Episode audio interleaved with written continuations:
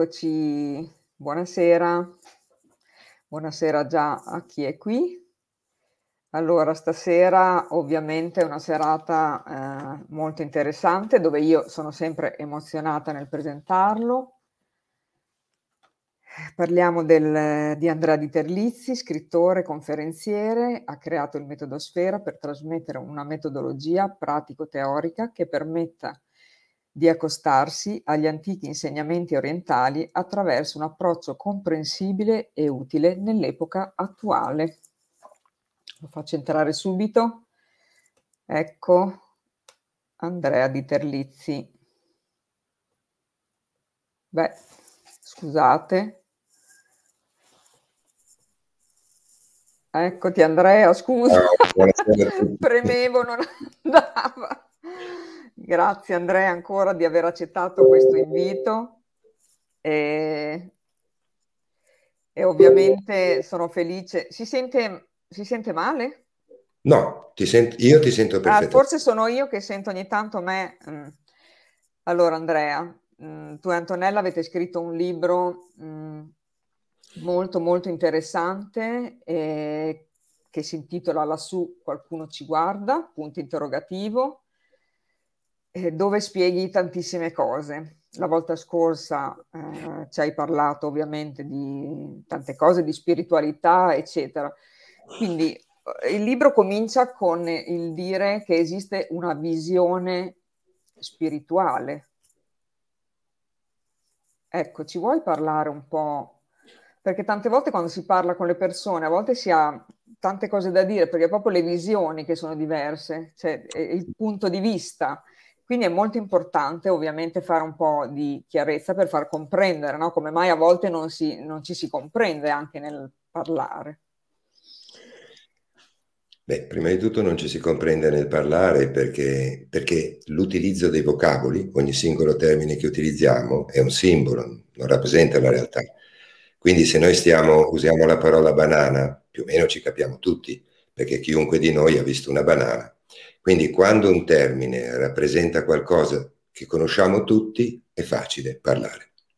Purtroppo quando si parla già eh, semplicemente di emozioni, di stati d'animo, diventa difficile. Ad esempio, eh, posso narrare di un'esperienza bella o brutta che ho fatto, che un'altra persona non ha fatto, deve cercare di immaginarla attraverso le mie parole. Il mio concetto di paura, il mio concetto di speranza, la mia idea dell'amore, qualsiasi parola utilizziamo che non indichi un soggetto fisico, è difficile da interpretare. Figuriamoci quando le parole vengono utilizzate per parlare di qualcosa che non solo non è materiale, ma è anche al di sopra dell'emotivo, al di sopra della mente ordinaria. Pensiamo ad esempio che cosa buffa, ridicola che succede quando si sentono parlare due o tre persone, una dice all'altro ma tu credi in Dio e l'altra risponde no, io non ci credo e la terza io ci credo. E nessuna si pone un dubbio, ma di cosa stiamo parlando? Cioè cosa intendi con la parola Dio prima che io possa affermare ci credo o non ci credo? Il problema della spiritualità, intesa come argomento di discussione, è proprio questo noi proveniamo da tantissime tradizioni, ognuna delle quali usa, usa il linguaggio e quindi i simboli delle parole in modo diverso e crea una enorme, un, una confusione incredibile. Noi siamo nati in un ambiente cristiano, cattolico per la, per la precisione, qui in Italia, abbiamo tutta un'abitudine ad utilizzare dei termini che anche quando magari andiamo a leggere qualcosa che fa parte di altre culture, eh, ci influenzano. Questo non vale solo per noi, vale anche per una cultura buddista che viene a leggere o parlare di cose cristiane, ha un altro tipo di linguaggio. Quindi il primo problema, ma riguarda solo il dialogo, la discussione, è questo. Noi ad esempio quando scriviamo un libro nel limite delle nostre possibilità cerchiamo eh, sempre eh, di spiegare il significato che diamo noi a un termine, non il significato che ha un termine, che diamo noi. Questo è importante per eh, incominciare a capirci. Il discorso della spiritualità, io lo, eh, lo, ritengo in teoria una cosa molto semplice, cioè parlare di spiritualità in realtà dovrebbe essere semplice. Non lo è più, non lo è più per due ragioni.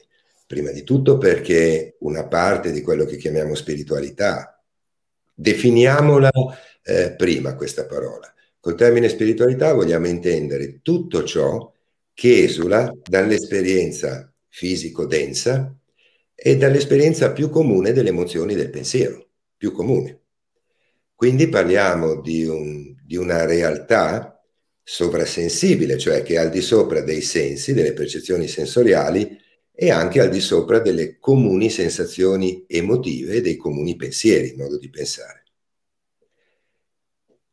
Il problema della nostra epoca è che sta a cavallo tra una serie di contenuti pregressi, cioè con tutti i simboli delle parole che sono quelli delle epoche passate, che siano buddiste, induiste, cristiane, islamiche, non ha importanza. E, e un nuovo modo di pensare proprio a questo secolo che credo si possa definire tranquillamente materialista.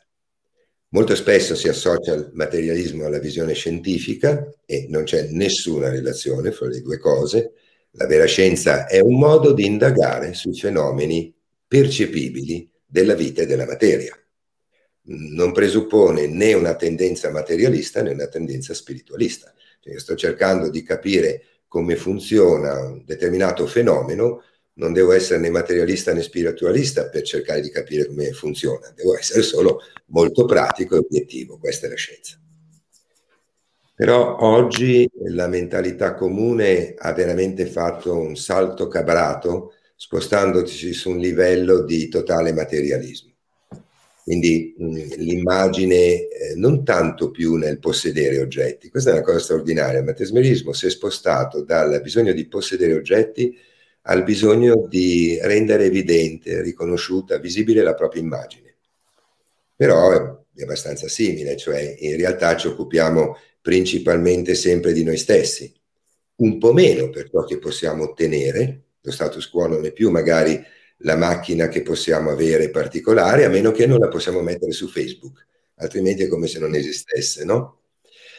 Quindi l'immagine di noi stessi, il, il, non credere più alla possibile esistenza di alcune cose, ha reso la vita molto più fredda, non più difficile di quanto fosse prima. Difficile la vita nella materia lo è sempre stata, sicuramente più gelida, più fredda. Oggi è perfino difficile utilizzare termini semplici come amore Tante volte io quando parlo con le persone mi verrebbe istintivo dire guarda che una delle maggiori risposte che tu potresti dare a te stesso e alla vita è incominciare a capire come sviluppare più amorevolezza nei confronti degli altri. Mm, spesso mi freno perché mi rendo conto che è talmente anacronistica questa parola amore nel, al giorno d'oggi, dove il cinismo è estremamente diffuso. E questo vale per tanti altri argomenti tutto ciò che non vediamo con gli occhi fisici, tutto ciò in cui gli antichi credevano o di cui facevano spesso esperienza, oggi è un po' relegato in un labirinto nel quale le persone o ci credono in modo un po' superficiale, nel senso che credere a qualcosa rimane sempre un'opinione personale, però eh, il credere dovrebbe essere seguito da un approfondimento laddove è possibile, oppure de- ridono di determinate cose come se fossero modi di pensare del Medioevo. Quindi oggi parlare di spiritualità è piuttosto difficile. Sì, proprio così. ehm, nel libro tratti moltissimi temi, tra cui anche quello della morte. Ecco, mm, se vuoi mm, così dirci magari anche qualche tua esperienza mm, dove hai visto appunto che c'è questa difficoltà anche solo a pronunciarne la parola. Eh... Sì, beh, ci sono state epoche, credo che anche una persona che non abbia studiato storia, la storia umana, più o meno lo possa capire, basta anche soltanto fare un salto indietro ai nostri nonni, ai nostri bisnonni ma andando ancora più indietro ci sono state epoche e culture nelle quali la morte era considerata un fenomeno del tutto naturale, non da rifiutare, non voglio dire che le persone bramassero ovviamente quel momento, ma era qualcosa di estremamente naturale. naturale. Oggi non lo è più. Dal, dagli anni 70 in poi è incominciato a aumentare prima parallelamente al bisogno di mostrarsi, quindi non più di percepire se stessi perché sentiamo di esistere, perché abbiamo una sicurezza al nostro interno, quantomeno una percezione, io, io sono, esisto, ho il diritto di esistere e mi sento. Oggi da un bel po' di decenni sembra che per esistere, per sentirci, abbiamo bisogno che gli altri ci vedano eh, e non basta che ci vedano, ci devono accettare e talvolta non basta neanche questo, ci devono porre in una certa posizione. Questo fenomeno di così tanta attenzione sulla nostra immagine, sul nostro io, cioè mi sento se tu mi senti, altrimenti perdo fiducia nel mio esistere, ha incominciato a, a dare molta più importanza anche all'immagine. Inizialmente l'immagine poteva essere rappresentata dalla capacità di presentarsi in società. Ci sono state epoche in cui l'immagine era importante, pensate a tutto lo sviluppo del Galateo, però eh, significava sapere come indossare un abito, quale abito indossare, eh, come comportarsi con una certa educazione con gli altri e così via. Da un certo momento in poi questo fenomeno è diventato meno rilevante del proprio corpo in sé ed è incominciato a nascere la rincorsa spasmodica nel tentare di mostrare di meno la proprietà. Questo ha generato una svolta, una svolta che è arrivata a livelli paradossali perché eh, abbiamo oggi delle, dei ventenni o delle ventenni che cominciano a pensare di modificare il loro aspetto perché non rappresenta esattamente i canoni che vorrebbero. Quindi sta travalicando perfino il concetto d'età. Ma sicuramente la paura della morte, quasi, qua, dico quasi, eh, è stata sostituita con la paura di invecchiare. Naturalmente i due fenomeni sono associabili fra di loro ma mh, è venuto a svilupparsi qualcosa che è un po' malsano. Non siamo più in grado di accettare la vita, la realtà della vita e soprattutto questo problema del tempo che passa, che non dovrebbe essere un problema. Una volta una persona più anni aveva, più era considerata saggia. Non necessariamente lo era, abbiamo visto molte persone anziane assolutamente. No. Però la logica fa pensare che più vivi, più vedi cose, no? Il vecchio del paese era il saggio del paese, il consigliere. Oggi tutto questo non esiste più. Il problema è che guardando così tanto la nostra superficie, abbiamo smesso di guardare il nostro interno. Guardando il nostro interno abbiamo perso ancora di più una, una naturale relazione con la nascita e con la morte, perché sono due fenomeni che non si possono dissociare. La nascita, come abbiamo scritto sul libro, è tanto strana, forse ancora più strana di quanto sia la morte. La morte, da un certo punto di vista, è qualcosa di abbastanza chiaro. Incomincia un processo di decadenza che termina con un problema fisico oppure succede un incidente che termina il funzionamento del corpo fisico. Ma la nascita è qualcosa di incredibile. Cioè io ogni volta che penso a tutte le trasformazioni misteriose, incredibili che avvengono nel ventre di una donna o anche che avvengono in una provetta, no? se la nascita non sì. avviene nel corpo fisico, e tutto quello che continua a accadere dopo, dopo essere nati, eh, le ossa che crescono, i muscoli che crescono, tutto che si adatta, ma è veramente fantastico. Ha dell'incredibile. Ha dell'incredibile. E questo processo da una certa età in poi noi non lo notiamo più, ma continua a esistere.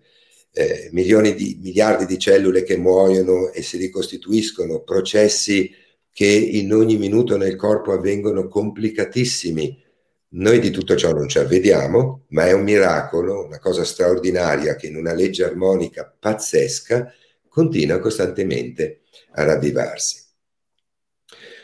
Però eh, l'idea della morte, il pensiero della morte non dovrebbe essere associato solo e unicamente alla paura di perdere questa vita, cioè l'attaccamento alla vita o il timore di quello che c'è dopo, ma dovrebbe svilupparsi un maggiore interesse, una curiosità reale su che cosa può rappresentare questo passaggio.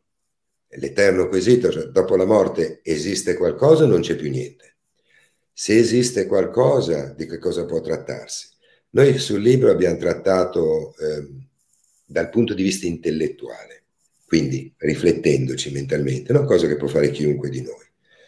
In che modo potrei vedere la morte se fossi dichiaratamente convintamente ateo o dichiaratamente convintamente materialista? Io, per la mia esperienza, ho incontrato poche persone che lo erano realmente.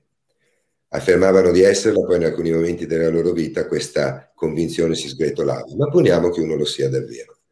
In che modo può riflettere su questo?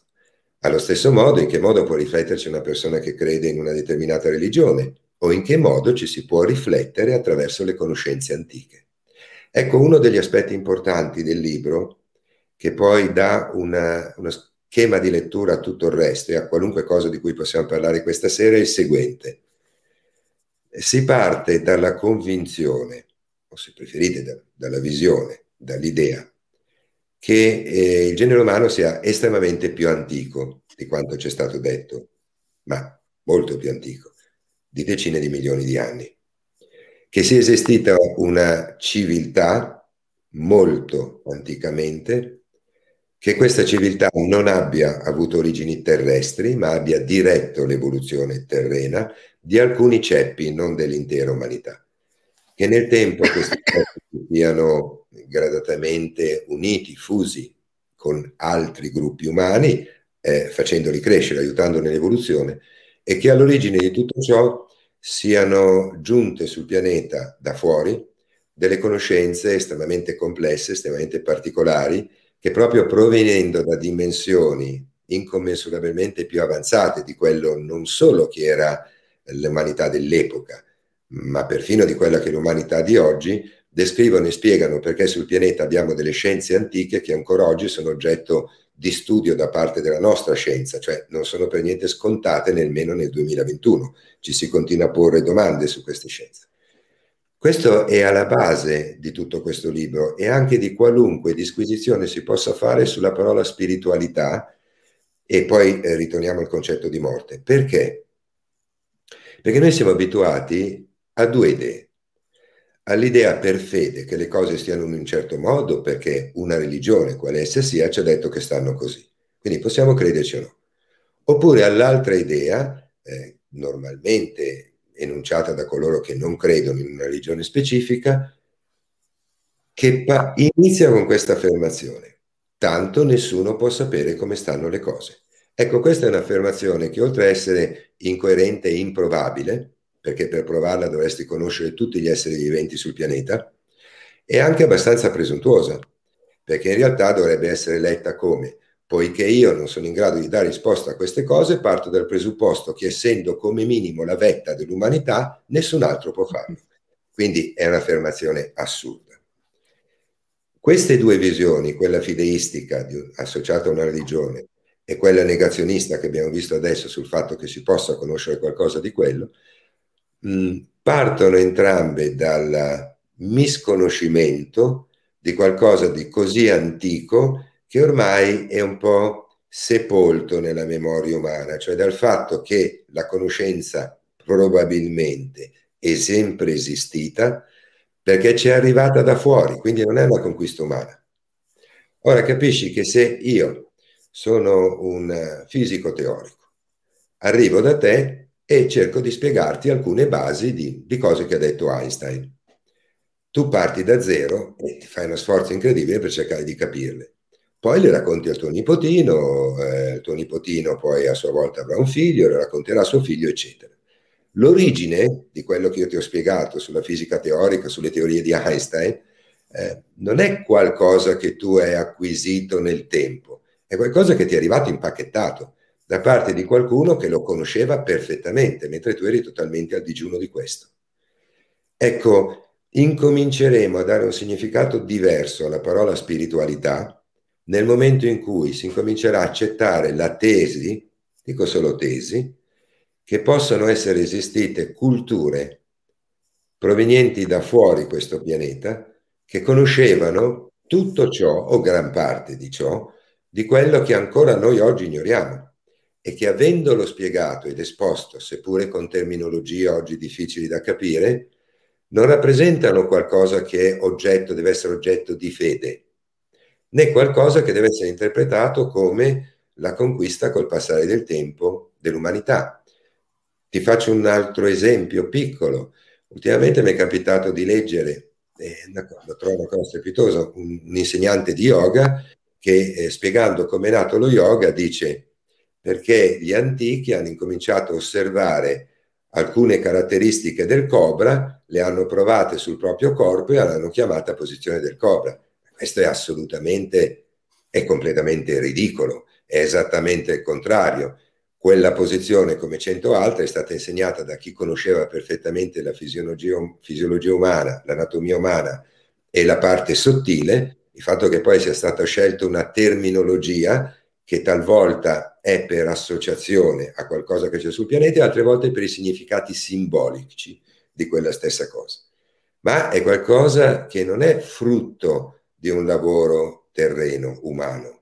Ancora, ho letto eh, qualche tempo fa di qualcuno che diceva come è nato lo yoga. Lo yoga è nato perché praticavano meditazione, dopo tante ore di meditazione hanno avuto bisogno, hanno cominciato a sentire il bisogno, per così dire, la riduco un po', di sgranchirsi le ossa, di fare qualcosa che li aiutasse fisicamente e quindi nasce lo yoga. Ma anche questo è ridicolo, non spiega assolutamente perché le tecniche dello yoga, anche quelle posturali, siano in grado di produrre effetti così complessi sugli organi e su altre parti del, del corpo. Lo yoga non è nato, anche quello posturale, a quello scopo. Lo yoga è nato come un complesso all'interno del quale c'è anche la meditazione. Quindi se partiamo dal presupposto che esiste una conoscenza originaria e che in qualche modo sia stata preservata sul pianeta, magari non perfetta come era allora, ma preservata, si può dare un significato diverso ad alcuni insegnamenti. Allora, quando alcune culture, insegnamenti antichi, ci parlano della morte in alcuni termini, può essere molto interessante studiare e analizzare ciò che viene spiegato della morte osservare con paragoni se nelle conoscenze attuali, nelle esperienze attuali esiste qualcosa che può confermare. Ad esempio sul libro si parla di questa mia esperienza diretta e personale con una dottoressa all'interno di un hospice dove io ho portato mia fratella, mia fratella, mia sorella, divina, divina, fin di vita. E, e sono rimasto piacevolmente sorpreso da questa donna. È stata molto interessante quel colloquio, lo spiego brevemente per chi non ha ancora letto il libro. E eravamo nel suo ufficio e lei cercava di darmi alcune indicazioni sulla situazione in cui si trova mia, mia sorella, che era veramente agli sgoccioli. E vedevo che continuava a tentennare perché cercava di spiegarmi, iniziava a parlare di qualcosa, poi si interrompeva. Però ho capito, l'ho percepito intuitivamente di che cosa voleva parlarmi. Quindi l'ho interrotto a un certo punto e ho detto, guardi, se non, non, la sto capendo male, se non interpreto male il suo imbarazzo, credo perfettamente di aver capito ciò di cui vorrebbe parlare ritenendo di non poterlo fare. E allora gli ho spiegato che io ero, conoscevo benissimo tutto quello che riguardava il post mortem, che eh, studiavo queste cose da anni, che avevo fatto esperienze personali e così via. Allora lei ha aperto il vaso di Pandoro, Pandora, ha cominciato a spiegare come molti di loro che fanno quel lavoro non è che credono, sono fermamente convinti del fatto che la vita continui dopo la morte. Per le cose che gli dicono le persone in punto di morte, hanno avuto modo di parlare con anestesisti e con persone che lavoravano in sale chirurgiche dove ogni tanto avvengono cose straordinarie, cioè finché una persona mo- dichiarata morta eh, in sala operatoria, poi riprendendosi, spiega di aver visto determinate cose, sì, uno può dire questo lo possiamo spiegare con effetti chimici del cervello che hanno allucinazioni. Ma non quando questa persona spiegava esattamente le parole che usavano all'interno della sala operatoria o i gesti che sono stati fatti perché quello vuol dire che esisteva re- un reale collegamento con un fatto concreto, per gli altri comprovabile, perché erano lì, sapevano che quelle cose erano successe. E questa dottoressa eh, mi diceva, noi molto spesso quando i pazienti stanno per andare, ci descrivono quello che vedono, eh, si rasserenano, vivono dei momenti eh, in cui l'impressione che abbiamo noi è che stiano vivendo con grande leggerezza, gioia e serenità quel momento di passaggio. E poi gli ho chiesto, ma fra voi parlate di queste cose? E lei con un sorriso mi ha risposto, ma eh, fra qualcuno che fa il nostro lavoro, sì, perché tutti più o meno abbiamo fatto le stesse esperienze. Come usciamo dal nostro ambito specifico di lavoro, preferiamo non parlarne per, per non eh, prestare il fianco a critiche. E io allora gli ho detto, certo che per rappresentare il mondo scientifico è molto poco, poco scientifico questo atteggiamento. E ha fatto un sorriso, ha chinato il capo e mi ha stretto la mano e ci siamo salutati. Ecco, voglio dire con questo che sono stati scritti dei libri interessantissimi a riguardo di tutto ciò, di questi studi. Se eh, volessimo comparare le esperienze e le spiegazioni che provengono dalle tradizioni antiche, usiamo il termine esoterismo in senso lato, non per intendere tradizioni di alcuni ceppi, di alcuni gruppi particolari, eh, termine generale per parlare di una conoscenza antica. E le comparassimo a questi studi moderni, a, a, ad esperienze poi eh, che hanno fatto persone in tutto il mondo, perché attenzione, c'è gente che ha fatto esperienze di uscita dal corpo senza neanche avere mai praticato cose particolari, e eh, sa, eh, un conto è eh, parlare della vita dopo la morte, un conto è trovarsi sul tetto di casa, accorgersi che ti puoi muovere senza il corpo fisico, perché lì quantomeno realizzi una cosa. Io non sono solo corpo, perché in questo momento non sono nel mio corpo fisico. Un conto è parlarne e un conto è sperimentarlo. Ora, tutti coloro che tendono a denigrare queste cose dovrebbero con più umiltà studiare e leggere quanti libri sono stati scritti in tutto il mondo su persone che senza essere maestri o discepoli di chissà quale eh, particolare via, hanno sperimentato spontaneamente condizioni di questo genere. E queste sono cose importanti se, perché rientrano in ciò che è stato scritto nei testi antichi e rientrano anche in molte cose che oggi alcuni ambiti scientifici stanno studiando eh, con molte esemplificazioni davvero interessanti. Ma tra l'altro queste cose fantastiche sono scritte perfino in, quella, in quel libro che dovrebbe essere la prima punta di ne- diamante che spesso alcuni lo vogliono prendere come punta di diamante per denigrare queste cose, cioè il Vangelo. C'è una parte bellissima all'interno del Vangelo dove non nei Vangeli, eh, nei quattro Vangeli, ma nelle altre parti, sai che ci sono molte parti, gli atti degli Apostoli, le varie lettere, eccetera, dove eh, Pietro descrive un'esperienza con queste esatte parole. Questa notte, se nel corpo o fuori dal corpo non saprei dirlo, sono stato rapito fino al settimo cielo, dove ho visto cose che, puntini, puntini, e poi spiega eh, più o meno, descrive gli aggettivi di quello che ha visto. Ma la cosa affascinante è quella frase, se nel corpo o al di fuori del corpo, che descrive pienamente ciò che chi ne ha fatto esperienza sa essere una delle possibili sperimentazioni interiori di espansione coscienziale. Cioè noi possiamo prendere coscienza di ciò che sta oltre la materia, all'interno del corpo, e tecnicamente viene chiamato viaggio interiore, ovvero non vi è un'uscita degli involucri sottili dal corpo fisico, è un'espansione di coscienza che avviene al proprio interno, attraverso la quale può entrare in contatto con altre dimensioni e anche altri mondi, anche altri pianeti. Oppure puoi farlo uscendo dal corpo fisico. Sono due tipi di esperienze completamente diverse. La cosa affascinante è questa così limpida, chiara descrizione che San Pietro dà di quell'esperienza notturna. E sono tante le cose di questo genere, solo che non ci vengono insegnate, eh, quando le mh, leggiamo spesso si dice, ah sì, io ci credo a questo, sì, bello, ci credi, ma un conto è crederci, un conto è capirlo di più e un conto è sperimentarlo.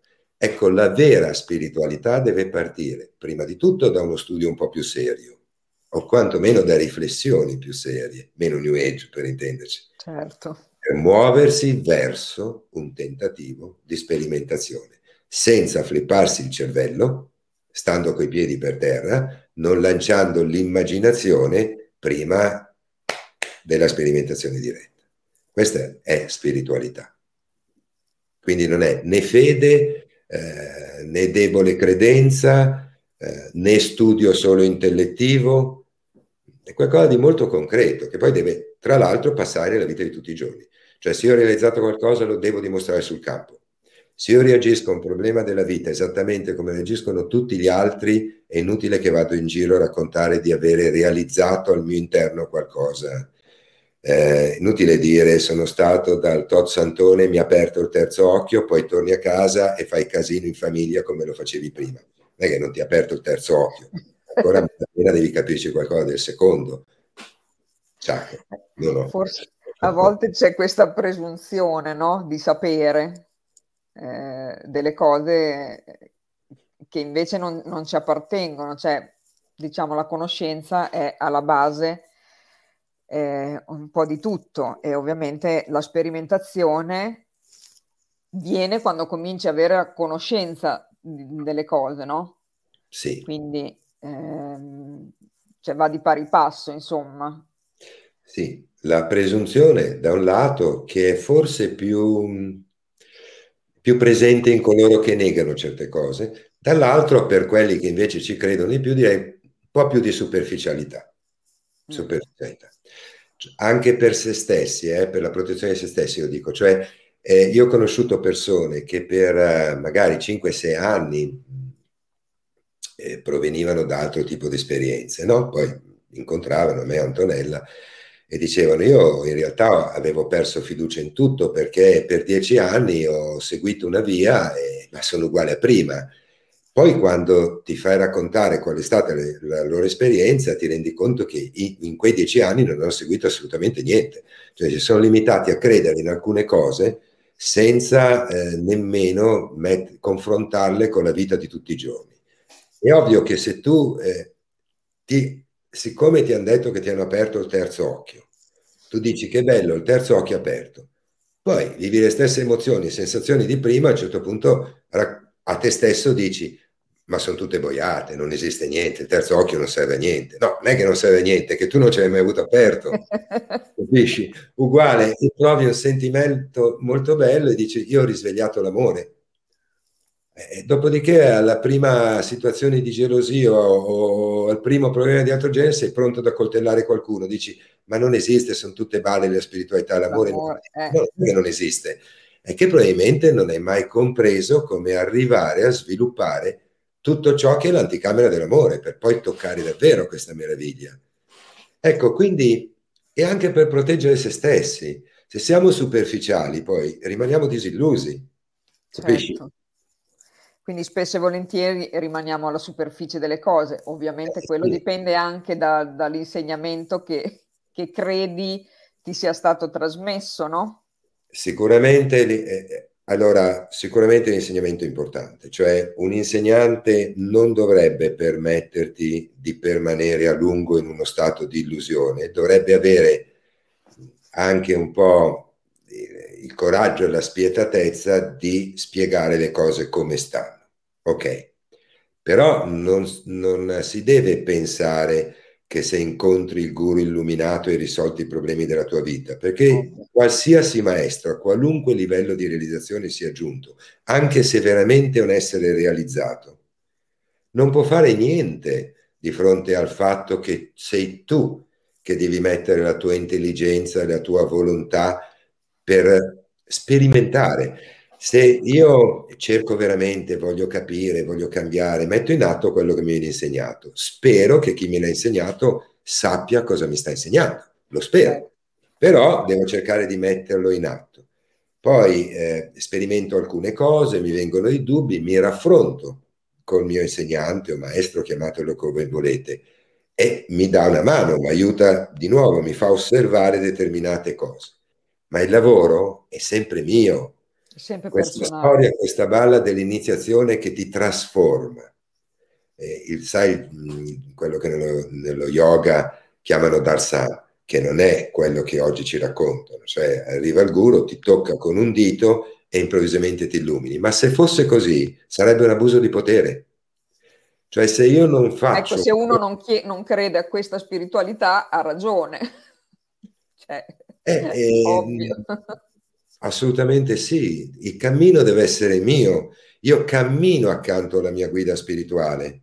Non è che gli fa, sto dietro due passi alla guida spirituale che mi facevano le geishe nel tempo del Medioevo giapponese. Capisci? Cioè, una guida spirituale in questa epoca deve essere qualcuno con cui camminare, non qualcuno che ti dice devi fare questo, tu lo fai, perché questo non ti comporterà mai lo sviluppo di una sensibilità, di un'intelligenza e di una comprensione di vari passi, che peraltro poi può portarti a tua volta ad aiutare gli altri. Certo.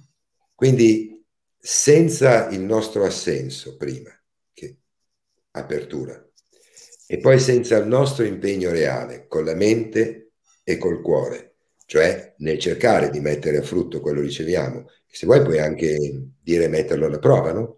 Non sono frutto, per capire se chi te l'ha insegnato ha conoscenza reale, senza questo non vai da nessuna parte. Infatti. Ehm, Andrea, cosa pensi di questo scientismo che c'è negli ultimi tempi? Perché qui non parliamo magari di scienza, no? Ma ehm, cioè, di, ultimamente quando si parla di scienza non è la scienza, no? Quando uno ti dice ma tu non credi nella scienza. Quello che vediamo, per esempio, negli ultimi tempi, a mio parere, non è scienza.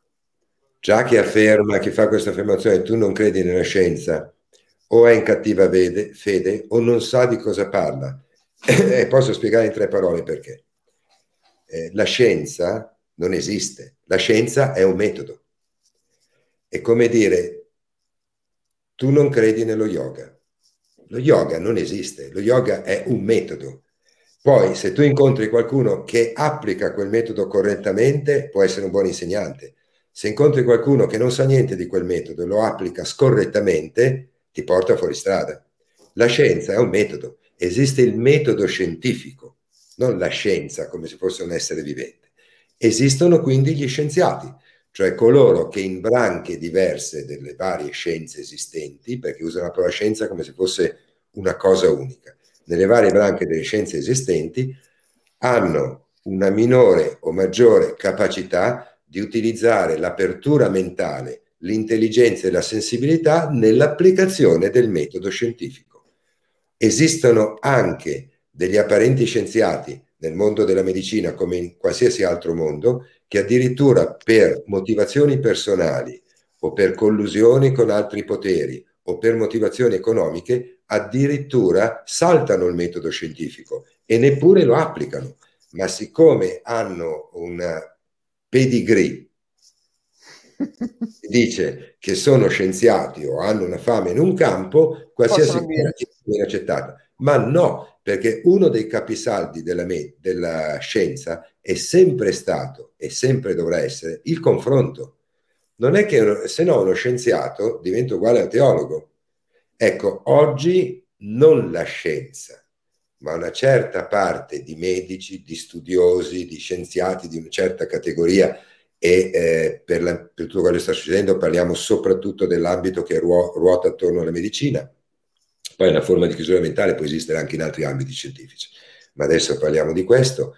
E eh, si sta trasformando realmente in scientismo, cioè in una, nell'idea che esista una casta che di per sé stessa non possa sbagliare e che quindi quando sentenzia qualcosa debba essere sempre accreditata. Ora, la persona comune non deve avere delle competenze, non può avere le competenze per capire esattamente quello che conosce un medico, un virologo o eh, chi ha creato un medicamento. Questo è ovvio. Ma chi ha creato un medicamento, il virologo, il medico o lo scienziato, non possono pretendere che solo perché fanno un'affermazione questa sia creduta, perché questo non fa parte del metodo scientifico. Noi non siamo dei piccoli vermetti che come una volta si inchinavano di fronte ai sacerdoti di una religione, oggi debbono inchinarsi di fronte ai sacerdoti di questa nuova religione che è lo scientismo e non la scienza. Ripeto, io ho un grande rispetto della scienza. Eh, parlo di una certa mentalità. Non siamo questo, siamo esseri liberi, intelligenti, che ne conoscono meno degli esperti, ma nel momento in cui gli esperti arrivano fanno un caos incredibile e ogni tre giorni dicono qualcosa di opposto a quello che avevano detto ieri. Attenzione, non sto dicendo che ci sono degli studiosi che affermano qualcosa di diverso da ciò che affermano altri studiosi, che già è qualcosa che deve farti sorgere di Nemmeno voi avete una visione comune, permettetevi di dubitare, scegliermi da che parte scegliere, da che parte stare. No, di peggio, sto parlando degli stessi che a settembre dicono una cosa, a novembre ne dicono un'altra e a dicembre un'altra ancora. Eh, come si fa in questo contesto venire esatto. a parlare di avere fede nella scienza, che peraltro abbiamo visto non esistere? Esiste il metodo scientifico e l'applicazione da parte di esseri umani. Quindi tu non hai fiducia in un medico? Perché dovrei avere fiducia? No, attenzione, quando una persona mi dice ma allora tu non hai fiducia in quello che dicono i virologi, io rispondo no, no, scusa, tu mi devi spiegare per quale ragione io dovrei avere fiducia. Fino a prova contraria, chiunque se la deve guadagnare la mia fiducia.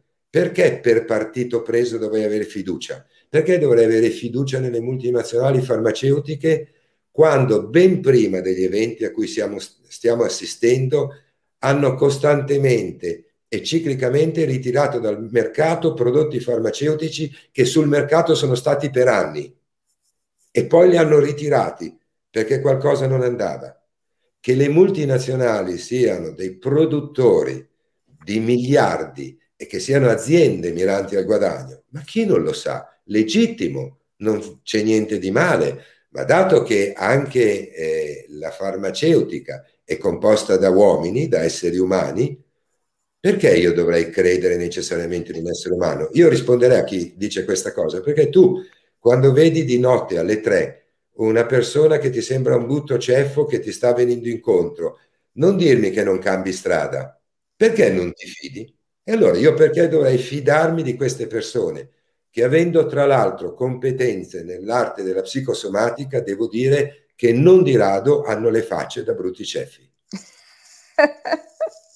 Sei stato molto chiaro, Andrea.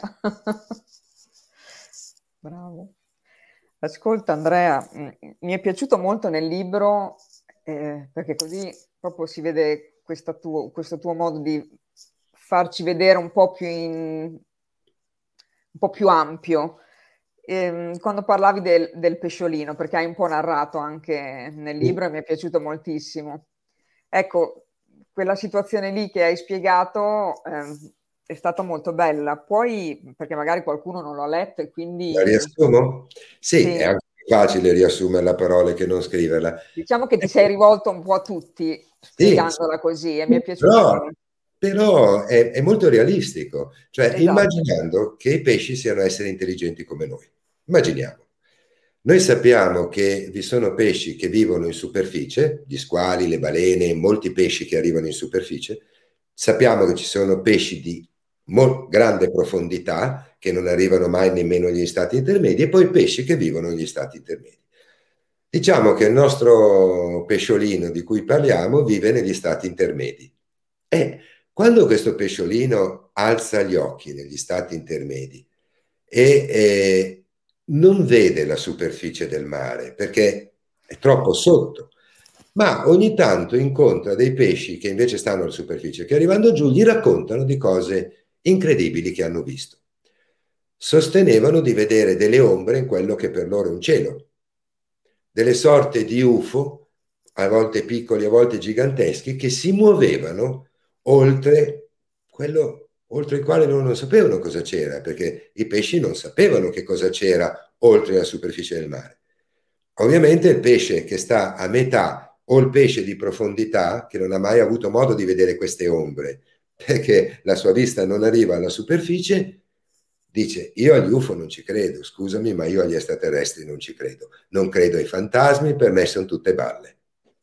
Ora, alcuni pesci che vedevano invece queste ombre perché vivevano più vicino alla superficie, avevano anche modo di incontrare altri pesci e cetacei, quindi non, non pesci, mammiferi marini, che non solo vedevano le ombre, ma stavano in superficie, passavano molto tempo vedendo al di fuori del mare e sapevano quindi dell'esistenza di altre razze che avevano incredibili astronavi, che noi chiamiamo motoscafi o navi, con le quali si muovevano, sapevano dell'esistenza di esseri stranissimi capaci di volare, che noi chiamiamo uccelli, i nostri aeroplani non riuscivano magari a vederli, ma quelli li vedevano.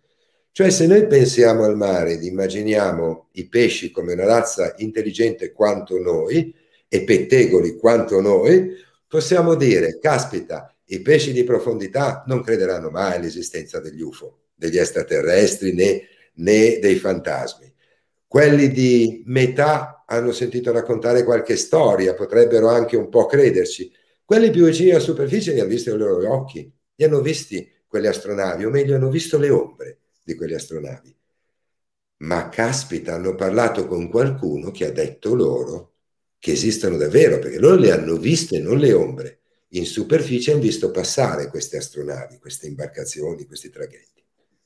Ma tutti costoro, anche coloro che erano abituati a vederli, perché sono riusciti perfino ad avere relazione con qualche extraterrestre. Pensiamo ai delfini che giocano con gli esseri umani, perfino incontri del terzo tipo, ravvicinati veramente, ma nemmeno questi possono immaginare le incredibili magnificenze che ci sono in un deserto, che ci sono in una giungla, sanno che esiste la terraferma, l'hanno vista, sanno che esistono degli extraterrestri, anzi de- degli extramarittimi, ma non conoscono tutto quello che esiste sulla terraferma e men che meno che cosa esiste oltre nel cielo, nell'atmosfera, nella stratosfera. Ecco, questo siamo noi.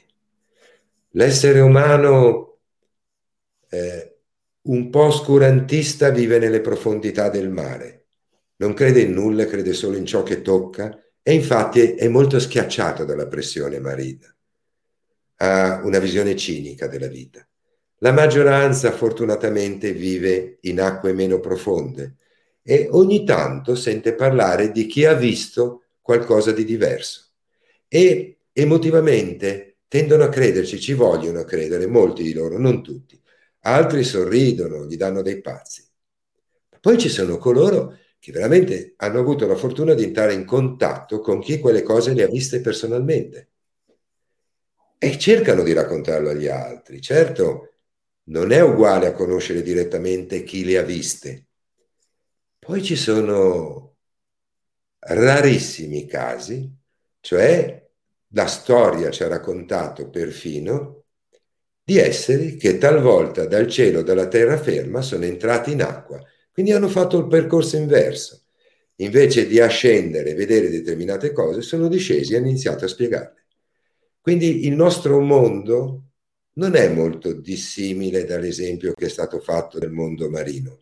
Non lo è.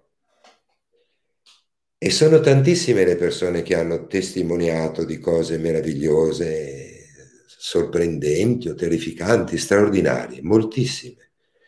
Stiamo entrando in un'epoca in cui sempre di più la gente incomincerà a fare esperienze particolari e si parlerà di queste cose ed è un momento delicato perché, ritorno all'inizio del nostro dialogo, dobbiamo stare attenti che proprio in questo momento di non versi proprio tutto, cioè tenere un piede nel ci voglio credere e un piede nel ma con attenzione voglio stare attento, osservare con attenzione, perché tutto è possibile, ma non tutto è vero.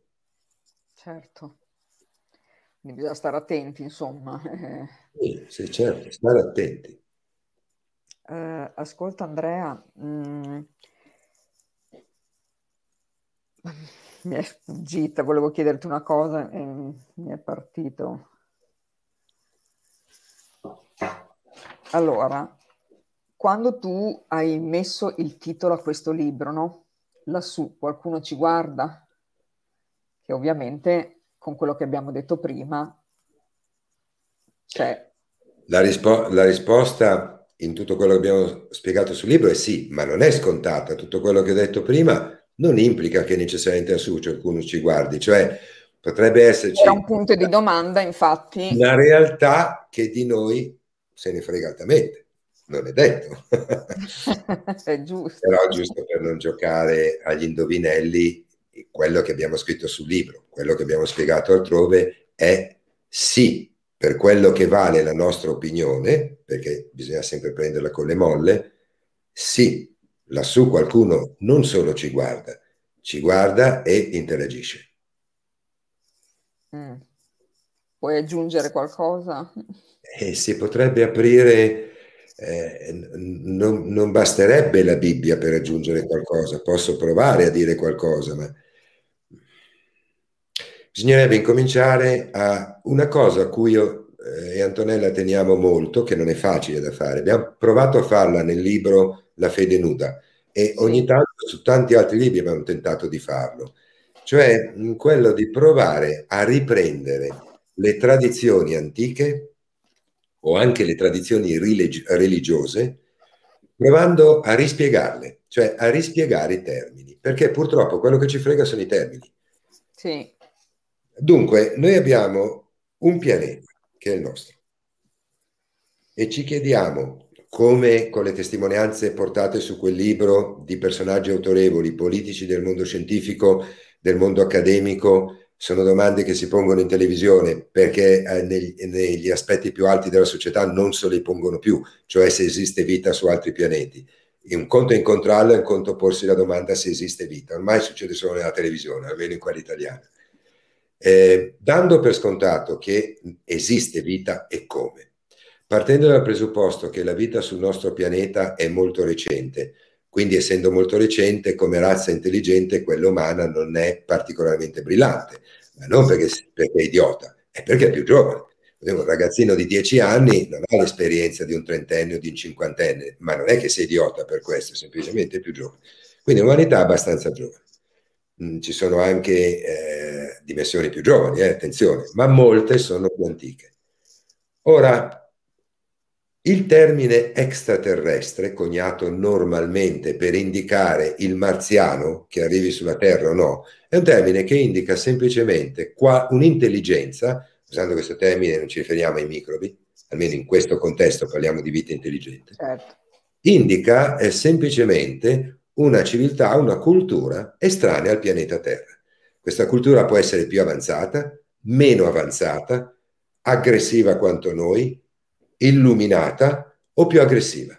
Ok? Cioè la parola extraterrestre non deve implicare necessariamente qualcosa di più elevato o qualcosa di uguale a noi. No, assolutamente no. Esistono quindi delle civiltà extraterrestri che vivono in modo simile al nostro, ossia con un corpo fisico. Esistono poi dimensioni molto più sottili cioè dove l'energia è diversa, non si manifesta come materia, ha una frequenza vibratoria più elevata e sono quelle dimensioni che in tutte le tradizioni e culture con un termine molto generico hanno definito dimensioni spirituali. Ora, il termine spirituale eh, spiegato secondo la conoscenza antica non indica semplicemente qualcosa di non materiale, ad esempio, il famoso piano astrale di cui tutti parlano, cioè la dimensione prevalentemente pervasa da una vibrazione emozionale, simile quindi a quella che noi viviamo qui nel mondo delle emozioni, eh, che può essere più conflittuale o molto più bella, più armonica, a seconda della sfera astrale in cui ci troviamo, non indica dal punto di vista esoterico un luogo spirituale, indica semplicemente una dimensione non materiale quella dove genericamente ci, si ritrova, si ritrova una persona di evoluzione normale eh, dopo il passaggio che chiamiamo morte, una dimensione generalmente più bella, più armonica, più intelligente, dove ricevi più insegnamenti, eccetera, ma non viene considerata spirituale. Perché? Perché il concetto spirituale è utilizzato per descrivere delle sfere sempre non materiali, sottili, al di sopra, oltre una certa, un certo livello di frequenza, non prima, oltre. Prima di quel livello di frequenza esistono molte altre dimensioni di esseri estremamente più evoluti e avanzati della media dell'essere umano, molto di più. Ora, per associarci ad alcuni concetti religiosi, così ci capiamo meglio, quello che nelle varie tradizioni da noi sono chiamati angeli o eh, nella religione induista sono chiamati deva o altrove con altri termini, quelle dimensioni per il significato spirituale che è stato dato alla terminologia angeli esistono da una certa dimensione in su, non prima. Ancora ulteriori differenziazioni col, col concetto ad esempio di arcangeli indica qualcosa che sta ancora oltre, da un'altra dimensione in su. Che cosa differenzia tutte queste intelligenze? L'antichità e la provenienza. Alcuni esseri hanno una provenienza dal basso verso l'alto, cioè attraverso un lunghissimo percorso evolutivo sono arrivati a uno stato di coscienza inimmaginabile oggi per l'essere umano o per altre razze. Altri sono partiti da un'altra linea evolutiva, non sono mai partiti dal basso, sono partiti da un'altra dimensione di cui non intenderei parlare. Quindi, quando eh, usiamo il termine extraterrestre, diciamo che tutto ciò che è un'intelligenza estranea all'evoluzione del pianeta Terra è extraterrestre. Dopodiché allora potremmo dire che c'è una differenza tra extraterrestre e extrasistemico. Tutto ciò che non ha a vedere col nostro sistema solare è extrasistemico. Tutto ciò che non ha a che vedere con la nostra galassia potremmo definirlo extragalattico, anche se è un termine che conio io sul momento, ma per capirci. Cioè, eh, rileggiamo un attimo alcune terminologie. Quindi le, i termini che sono stati usati, dati ad alcune intelligenze dalle religioni, esseri spirituali, angeli, arcangeli, deva, eccetera, possiamo veramente considerarli extraterrestri, ma non necessariamente dal punto di vista fisico, cioè esseri che vivono in mondi fisici e che arrivano qui con un'astronave. No, non necessariamente, ma sono comunque extraterrestri. Ed esistono dimensioni molto diverse ed è molto diverso il livello di evoluzione di coloro che vivono in alcune di quelle dimensioni una parte e solo una parte di tutte queste vite extrasistemiche si occupano dell'evoluzione di altri pianeti, di altri sistemi solari, di altre galassie, compreso quello che succede qui, ma solo una parte, non tutto. Quindi non tutto ciò con cui si può entrare in contatto, che prescinde dalla materia fisica, che è un'intelligenza, attualmente priva di corpo o sempre priva di corpo perché vive in una dimensione che non è corporea, non necessariamente è rappresentativa di una sfera di coscienza che si occupa dell'evoluzione di razze, pianeti, sistemi. Quindi, ad esempio, per parlare della medianità o di chiunque possa entrare in contatto, in rapporto con qualcosa che non è materiale, eh, bisogna stare attenti perché non, come capire con cosa siamo entrati in contatto, perché possiamo entrare in contatto con un essere che vive in una condizione intermedia tra la materia e il piano astrale, ma non ha una saggezza maggiore rispetto a chi lo sta ascoltando. Possiamo entrare in contatto con esseri che hanno un'evoluzione maggiore dalla nostra, anche se non hanno il compito di dirigere o guidare l'umanità, ma vogliono aiutarla. Possiamo entrare in contatto con qualcosa di ancora più elevato. Quindi è estremamente complesso il concetto sintetizzato in lassù ci, qualcuno ci guarda, adesso tolgo il punto interrogativo. Complesso perché non esiste quello che mediamente le persone più semplici seguendo una religione credono, cioè ci siamo noi, c'è l'essere umano, poi ci sono gli angeli, sì, ci sarà qualche gerarchia, gli angeli, gli arcangeli, qualcos'altro. La faccenda è qui, finisce qui. No, la faccenda neanche inizia qui, inizia molto prima. Ci siamo noi che sono una delle tante razze esistenti, con un livello di evoluzione difficile da considerare, da conoscere, perché non sai qual è il livello di evoluzione di altri, che possono entrare in contatto tramite collegamenti coscienziali con altre intelligenze rispetto alle quali bisogna capire con chi stai parlando, che livello evolutivo ha? E che intenzioni ha? Se è entrato in contatto con te. Devi sapere quando rivolgi una preghiera verso l'alto che esistono molte realtà, devi sapere che parti di queste realtà sono non disponibili, ma addirittura preposte a raccogliere l'energia delle tue preghiere o, o di qualunque altro impeto, impulso spirituale o bello altruistico tu possa avere, devi sapere che esistono anche altri tipi di vita extraterrestre che di te non gliene frega niente ed altri ancora che se potessero ti schiaccerebbero semplicemente con un piede se questo li porterebbe a ottenere quello che a loro interessa. E l'umanità nel corso di milioni di anni non è entrata solo in contatto con dimensioni che avevano lo scopo di aiutare, ma anche con molte altre dimensioni. Ed è entrata in contatto con queste a livello non materiale, così come a livello materiale. Chiedo scusa. No, figurati. È tutto interessante quello che, quello che dice Andrea. Io poi starei delle ore ad ascoltarti, così mi perdo e dopo non ti faccio magari le domande giuste. Allora, in, in una parte, parte che parli anche di preghiera. Um, certo, sì. Eh, parliamo di preghiera? Sì.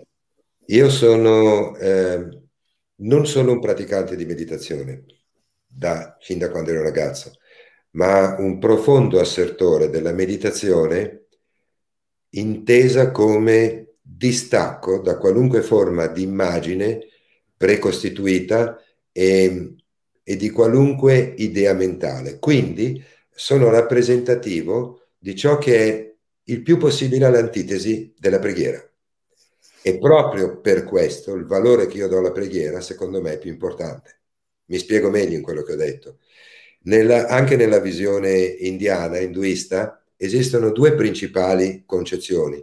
Una eh, concepisce una, un collegamento, un contatto con una visione di una divinità personificata, un po' simile alla nostra concezione di Dio. E questo ehm, implica un, un'idea duale cioè esiste la materia, esiste l'essere umano, poi esiste qualcosa di spirituale al vertice del quale c'è Dio. Poi esiste un'altra visione, le sto descrivendo in modo semplicistico, eh, perché odio gli intellettualismi, tanto chiunque può leggersi un bel trattato se vuole un bel ma- mappazzone da studiare. Io qui parlo in modo semplice. Poi esiste un'altra visione molto più complessa, più difficile da capire, che è quella eh, che io condivido, che dice no, attenzione, non esiste una divinità e una realtà materiale, esiste una sola energia nella quale tutto è contenuto, che è un principio assoluto e informale, il quale assume forme, colori, eh, produce vibrazione quindi suono. Vale a dire, tutte le varie divinità in cui credono gli induisti o in cui possono credere i cristiani, anche se non le chiamano divinità, ma nel momento in cui accettano gli angeli e arcangeli, anche loro credono nelle divinità.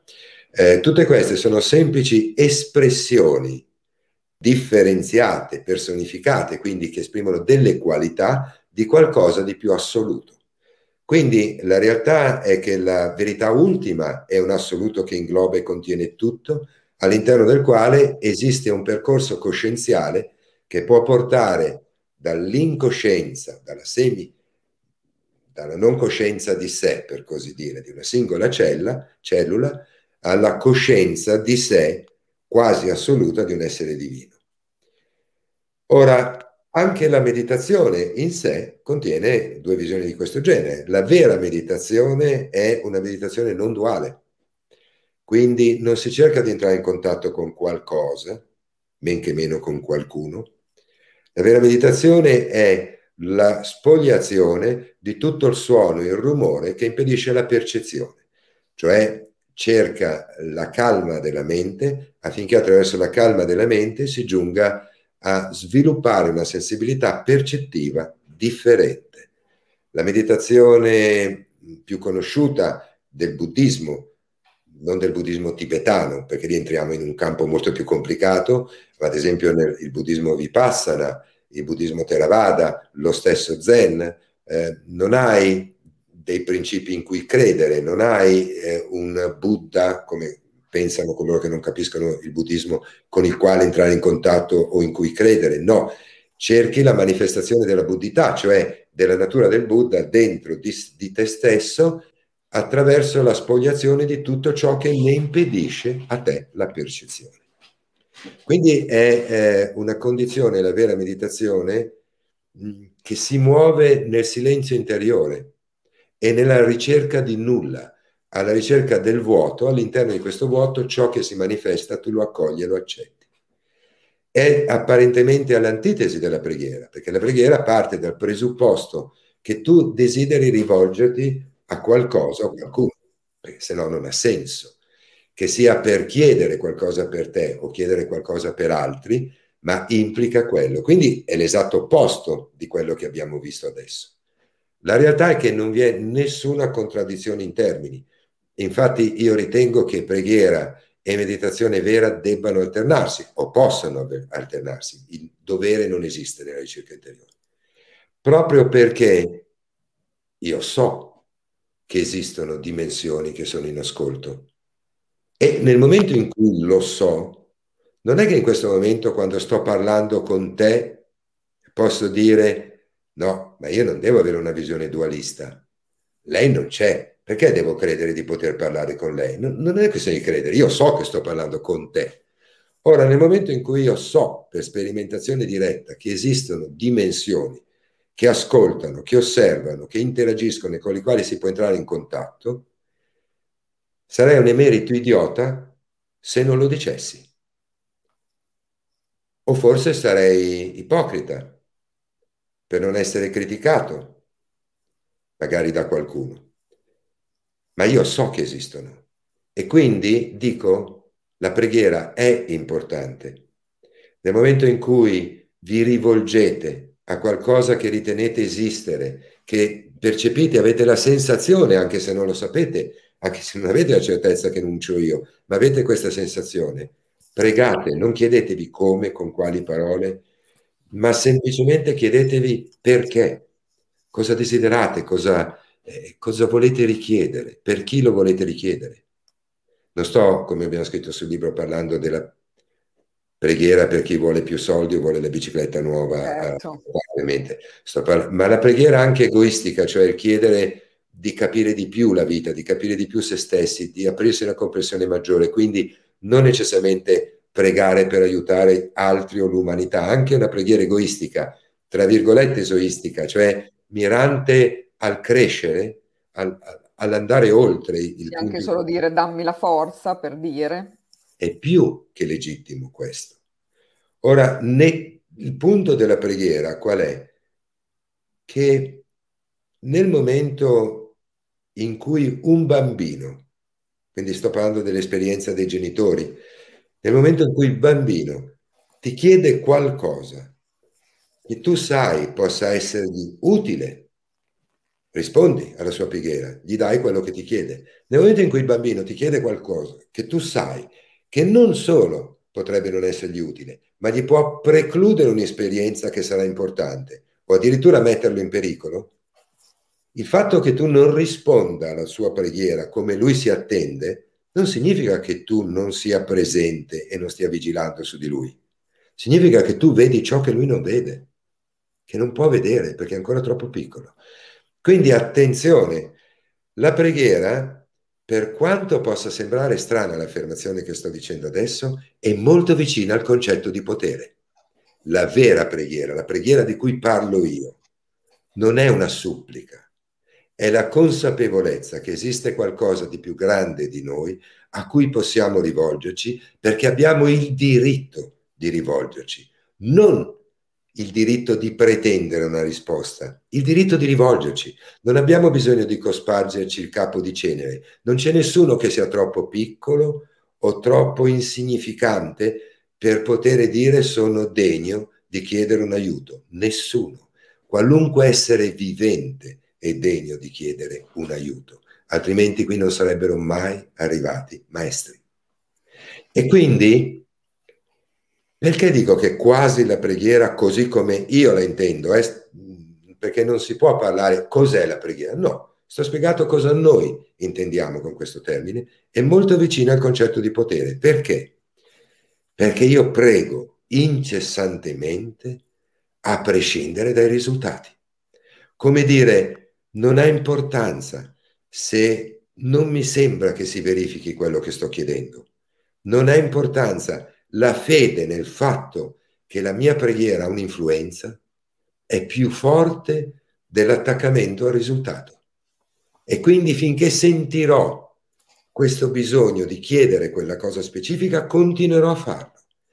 Il potere non è nient'altro che la capacità di stabilire, di decidere che qualcosa avvenga a prescindere da quanto sia logico che possa avvenire, a prescindere dalla nostra capacità di farlo avvenire, perfino a prescindere dai risultati della nostra intenzione. E non è uguale all'ottusità, eh?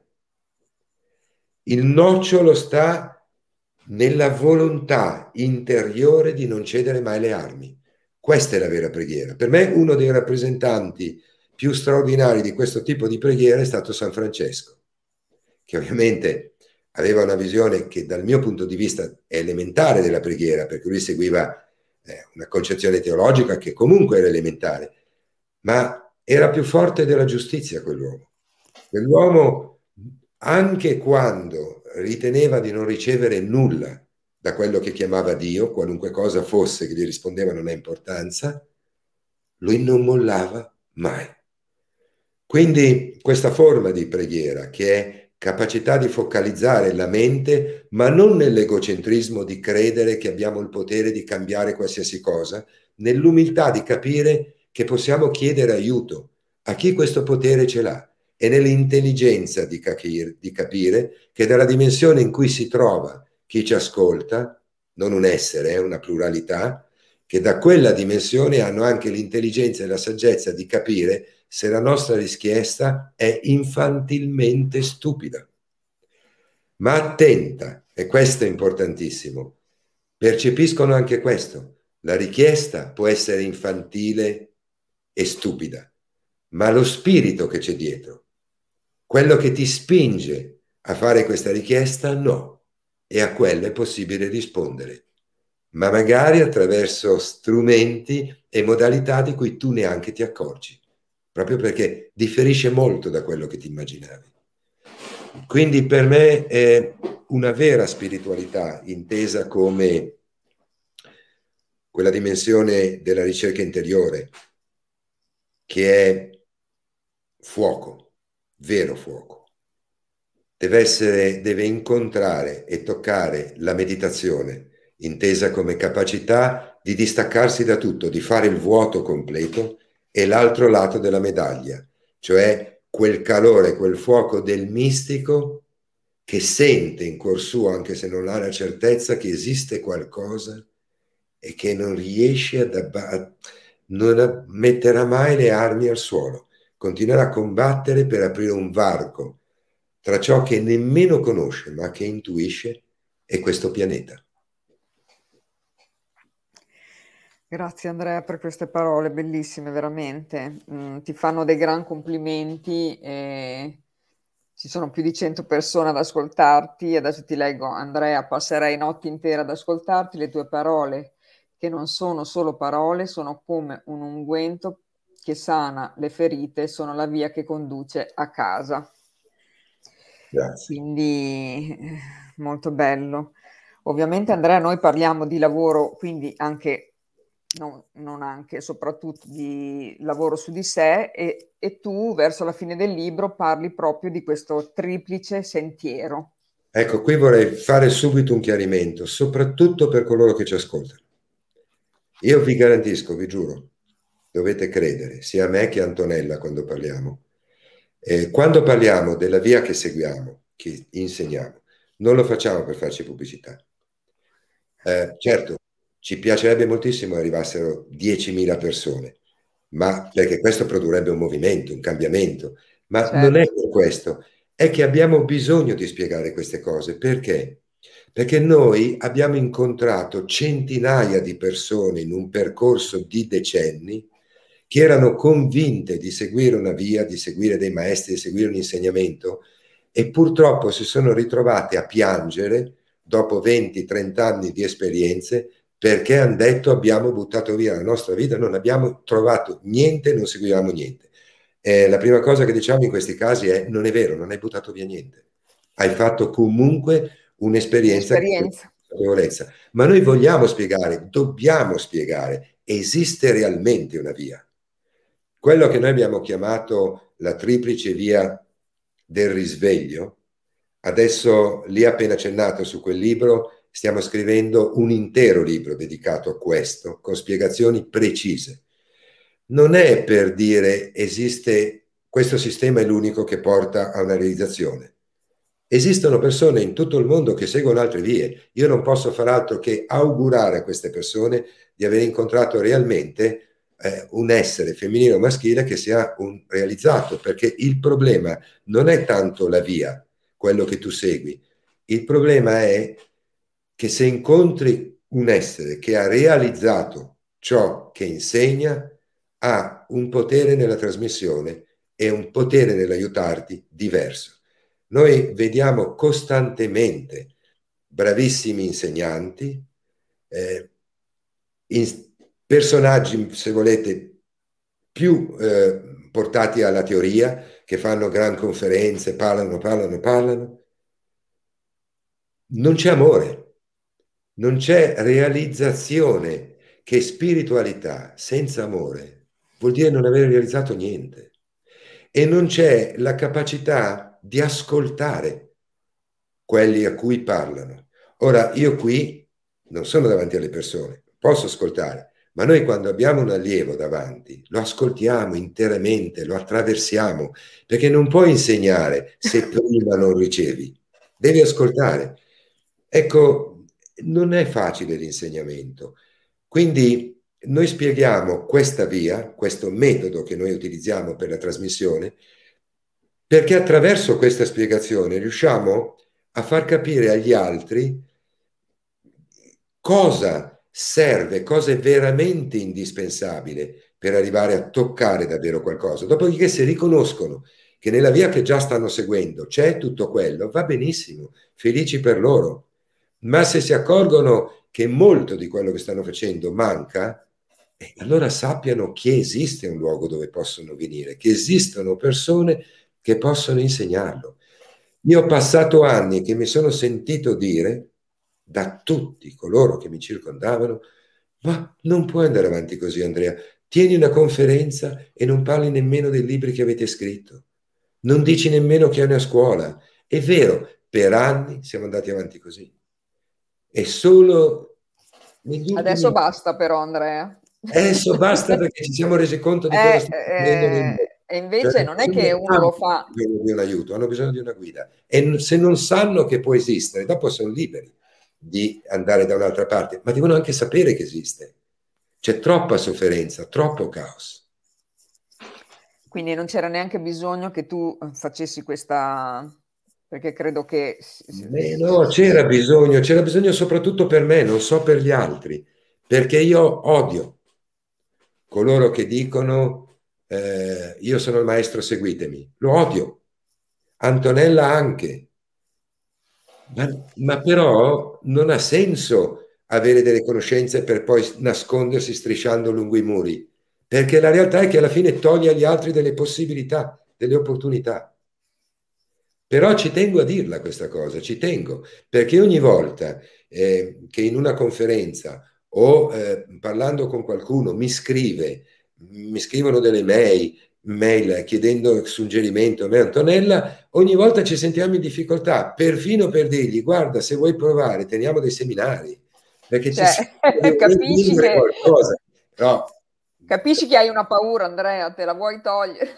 no, no, ma è vero, nel mio caso specifico riconosco che è un limite, ma forse perché ho visto eh, negli anni tanto questo sfruttamento da parte di coloro che avevano un carisma o comunque anche senza carisma erano seguiti da altri, eh, lo sfruttamento delle persone. E ho giurato a me stesso non solo che io non ci sarei mai caduto, perché credimi, io Antonella credo che possiamo dire che non possiamo caderci, è l'antitesi di ciò che siamo, ma non voglio dare quell'impressione. Certo, non vuoi essere accomunato a quel genere lì. Ho visto quante persone hanno sofferto a causa di questo non con noi, eh? in genere, l'ho visto, l'ho visto con i miei occhi. Però Andrea, quando uno parla e ascolta la passione con cui dici le cose, con cui fa intravedere anche che hai sperimentato, eh, cioè credo che non ci sia... Lo, lo spero, spero. Non ci siano equivoci su questo, quindi eh, eh, è inutile anche dirlo. E comunque io credo che invece è giunto il momento, proprio adesso, in questo momento, di divulgare certe cose, proprio perché abbiamo visto che ci sono stati anni e anni di falsa spiritualità, dove ancora io vedo anche solo dentro di me alcune credenze che non c'entrano niente con la spiritualità, capisci? Quindi ecco perché dico che invece è giusto che chi divulga cose giuste, sagge, eh, ha sperimentato e può portarci lì, lo dica. Ecco, quindi Andrea e Antonella riescono sempre a trasmettere insieme al calore dell'amo- eh, dell'amore e la precisione del diamante, della spada, grandissimi realizzati, davvero capaci di condurre sulla via rispettosi delle persone che incontrano, grazie di cuore. E questo ce ne sono tanti di questi messaggi, per cui Andrea, io una domanda ti vorrei fare, perché non te l'ho fatta l'altra volta e siccome mi piace molto come lo spieghi tu, eh, ovviamente con i tuoi tempi, se sei stanco, eccetera, però mh, la differenza, cioè si parla molto di anima, e spirito e a me piace molto come tu lo, lo, lo spieghi, insomma. Quindi se... Allora, sì, va bene, però devo dirti onestamente, non so esattamente a quale spiegazione ti riferisci, perché voglio fare una precisazione. Eh, a volte quando utilizziamo dei termini, li utilizziamo sulla base di un linguaggio comune altre volte decidiamo di spiegarli in modo diverso. Ma perché? Perché la parola anima o la parola spirito sono solo delle parole. Sono delle parole eh, nel corso dei secoli, a seconda delle culture, sono state attribuite a queste parole significati differenti e, e quindi un bravo storico, uno studioso, un letterato potrebbe fare l'anamnesi di partire, diciamo, vogliamo partire dalla, da, da, da, prima dei greci o dai greci, cominciamo a spiegare tutto il percorso della parola anima, poi la parola spirito, ma non ha molto senso fare tutto questo. Diciamo che forse è meglio, se ti interessa, se ho interpretato bene la tua domanda, anziché giocare sui termini, spiegare che cosa accidenti potrebbe essere questa cosa che si chiama anima, insomma. Poi... Bravo, vedi che hai capito. Io davanti a te non mi so spiegare perché ho sempre il terrore di dire delle cavolate, ma tu... No, beh, ma le cavolate, a parte il fatto che le cavolate, le cavolate le, le diciamo tutti, le cavolate le dico anch'io, non credere. Magari non in questi, non quando parlo di questi argomenti, quando parlo della vita di tutti i giorni, di, ne so sparare bene grosse cavolate. Comunque, tornando a noi, eh, uno degli errori principali, una delle cose più buffe, perché è buffissima come questa cosa guardata dal punto di vista della realtà, è l'affermazione noi possediamo un'anima. Ecco, partiamo da qui. Mm. Noi. Noi chi? Domanda numero uno. Io posseggo un'anima. Siccome per anima intendo qualcosa che sopravvive alla morte del corpo, no, di solito si intende questo e dico io posseggo un'anima. Mi devo chiedere, io chi? Il corpo? Perché se io sono il corpo, allora chi è l'anima che sopravvive alla morte del corpo? Allora la prima cosa da dire è l'errore inequivocabile dell'affermare che noi possediamo un'anima. Via, dimenticarsi questo concetto e dire invece io sono coscienza, anima, chiamala come vuoi, comunque sono un'intelligenza immateriale in grado di avere stati percettivi, emozionali e mentali. Vogliamo sintetizzarla con la parola anima per il momento? Ok, io sono un'anima che in alcuni momenti sceglie di assumere un corpo fisico, cioè per determinate ragioni sceglie di sperimentare nella materia densa infilandosi in una guaina che si chiama da noi corpo. Poi, per determinate ragioni, il collegamento con questo corpo fa nascere nel cervello fisico la capacità di percezione, dando un nome a tutto ciò che lo circonda, che attraverso l'educazione costruisce quella che chiamiamo personalità. Che cosa succede? È un fenomeno stranissimo, ma veramente stranissimo questo. La coscienza, chiama l'anima, entra nel corpo dopo un certo top di mesi. Noi nasciamo, quando nasciamo siamo veramente più connessi a quella sfera da cui proveniamo che a questa. Il colore degli occhi dei bambini appena nati ha molto relazione con quello. Poco alla volta, attraverso i sensi fisici, si prende contatto con quello che ci circonda. Incomincia la coscienza a prendere coscienza, scusate, gioco di parole, con l'ambiente esterno tramite i sensi. Il cervello non è ancora formato, è qualcosa in costruzione. Man mano che arrivano dei dati, e ai dati vengono forniti simboli per riconoscerli, cioè la nascita del linguaggio attraverso i genitori prima, poi tutto il resto, si incomincia a costruire un database cerebrale che associa esperienze sensoriali a nomi precisi. Ora non la faccio lunga, poco a poco si costruisce quel senso del mondo che ognuno ha da bambino. La coscienza, ciò che noi siamo, man mano che si costruisce questa cosa, è sempre meno presente. Il motivo per cui si verifica questo adesso sarebbe troppo lungo da spiegare, ha a che vedere con le motivazioni per cui ha un'utilità la perdita della memoria dell'incarnazione passata ad ogni vita nuova. E per dare una spiegazione rapidissima che è di carattere utilitaristico, non come succede, non l'avvenimento tecnico, ma la motivazione. Se noi pensiamo a quanti traumi si vivono in una vita e a quanto le persone arrivate a una certa età sono schiacciate appesantite dalla vita, magari pure quelle che non hanno nemmeno fatto una guerra mondiale, immaginate non perdere mai memoria di vite nei quali siamo stati assassinati, abbiamo assassinato, siamo stati poveri, abbiamo visto morire i nostri figli, siamo stati figli che hanno visto morire centinaia di volte chi amavano, abbiamo vissuto guerre, cioè non avere mai una pausa dalla memoria di esperienze terrene diventerebbe a un certo punto talmente pesante da schiacciare l'esperienza. Se pensate che basta semplicemente la, un innamoramento tan, tante volte andato male perché una persona abbia paura a riaprirsi a una donna o un uomo perché non vuole ripassare attraverso quell'esperienza, immaginate che cosa vuol dire mantenere intatta la memoria di tante vite. Ok?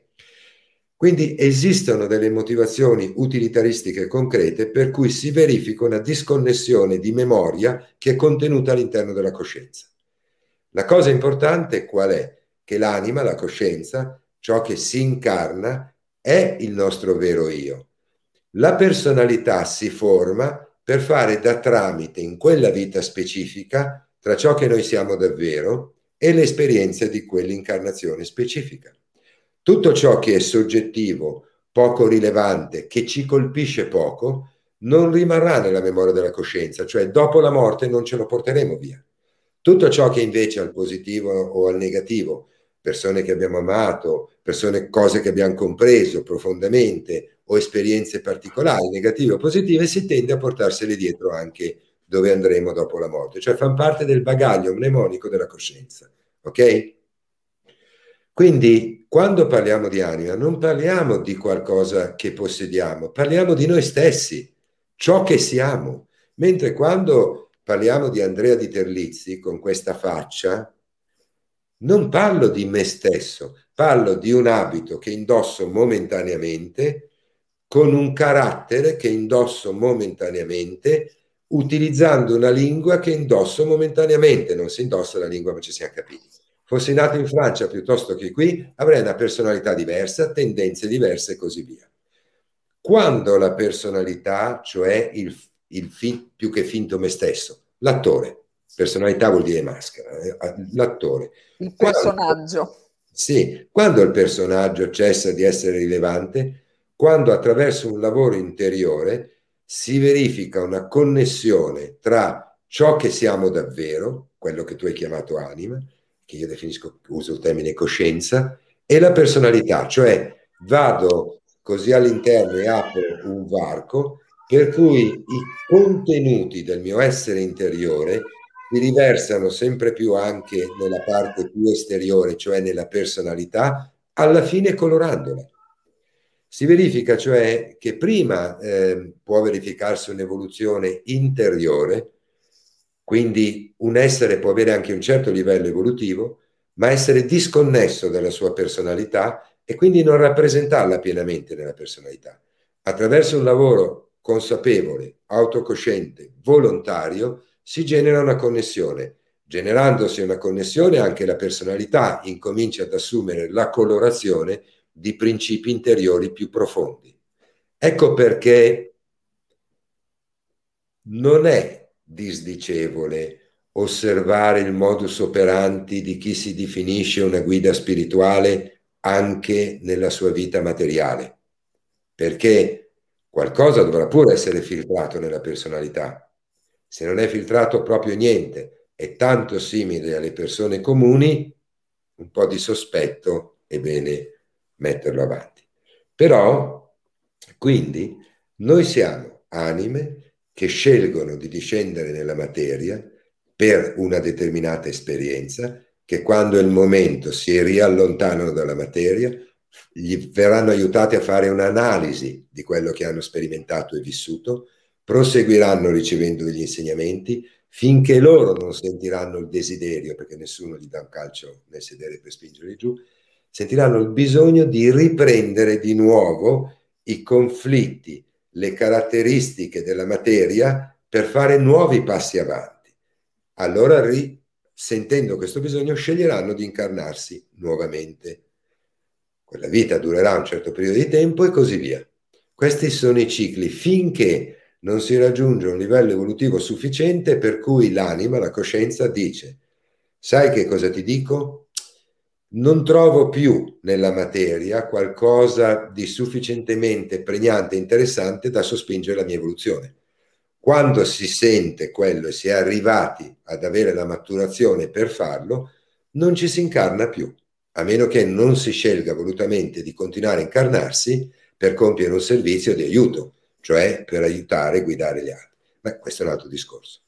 Quindi è quello che eh, nel, nelle antichità dello yoga veniva definito liberazione dal ciclo delle rinascite, che per molte dimensioni spirituali, per alcune culture per alcune tradizioni, non è poi così rilevante. Ad esempio, nel buddismo, in alcune forme di buddismo, in altre vie, non è rilevante perché è considerata molto più elevata la scelta di tornare volontariamente per aiutare gli altri che non quella di proseguire su altri piani. Però il meccanismo evolutivo è questo. Ultima cosa da dire, quando tu sei sul piano materiale, non è che tu puoi accedere solo alle conoscenze e alle esperienze proprie al piano materiale, perché una caratteristica di quella che chiami anima, cioè la coscienza, è che non è, non deve, non ha bisogno di viaggiare alla velocità della luce.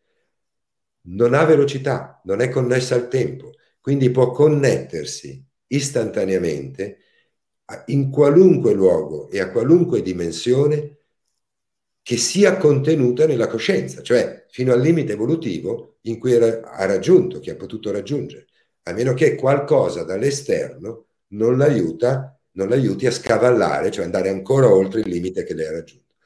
Quindi non pensiamo che per raggiungere livelli di realizzazione elevati si debba essere su piani elevati.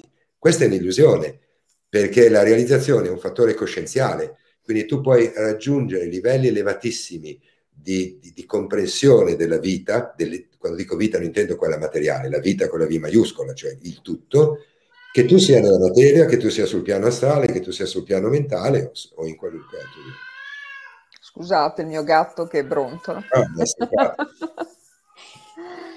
Andrea, cosa ti devo dire? siamo ancora tutti qua, tutti incollati, non se n'è andato nessuno. Quindi grazie per tutto quello che dici, eh, grazie per quello che insegni. Io non vedo l'ora intanto che sia domenica per essere al tuo seminario. Eh. E, e quindi, visto che non la vuoi fare te la promozione, la faccio io invece. e, ehm, per chi vuole ovviamente sapere di voi, eccetera, sull'evento c'è tutto, c'è appunto la vostra mail, c'è il vostro sito, c'è tutto e, ehm, e, quindi vi possono seguire, scrivervi se vogliono partecipare ai vostri seminari. Avete scritto un sacco di libri. Come si chiamerà Andrea? Lo sai già l'ultimo che...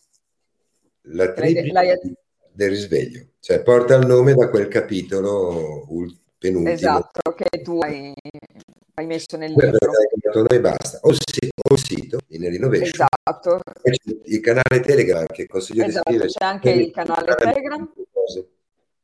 Che noi ovviamente se vanno anche su punti di svolta c'è tutte queste cose vostre da poter andare sul vostro canale.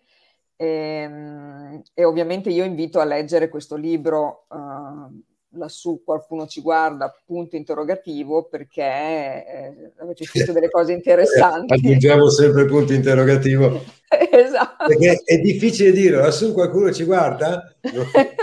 Sembra un titolo. A me veniva da dire lassù qualcuno ci guarda, punto. punto. Però, visto Vabbè. che c'è... Sul libro c'è il punto interrogativo. E va bene, appunto. È perché tu sei molto così insomma, sei per la libertà e quindi lasci sempre che ognuno scelga ed è questo il tuo, il tuo bello.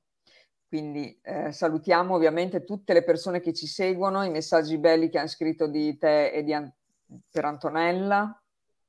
Vi ringraziamo per essere stati qui e, e, e grazie, grazie veramente. Per il lavoro che fai sempre su questo canale.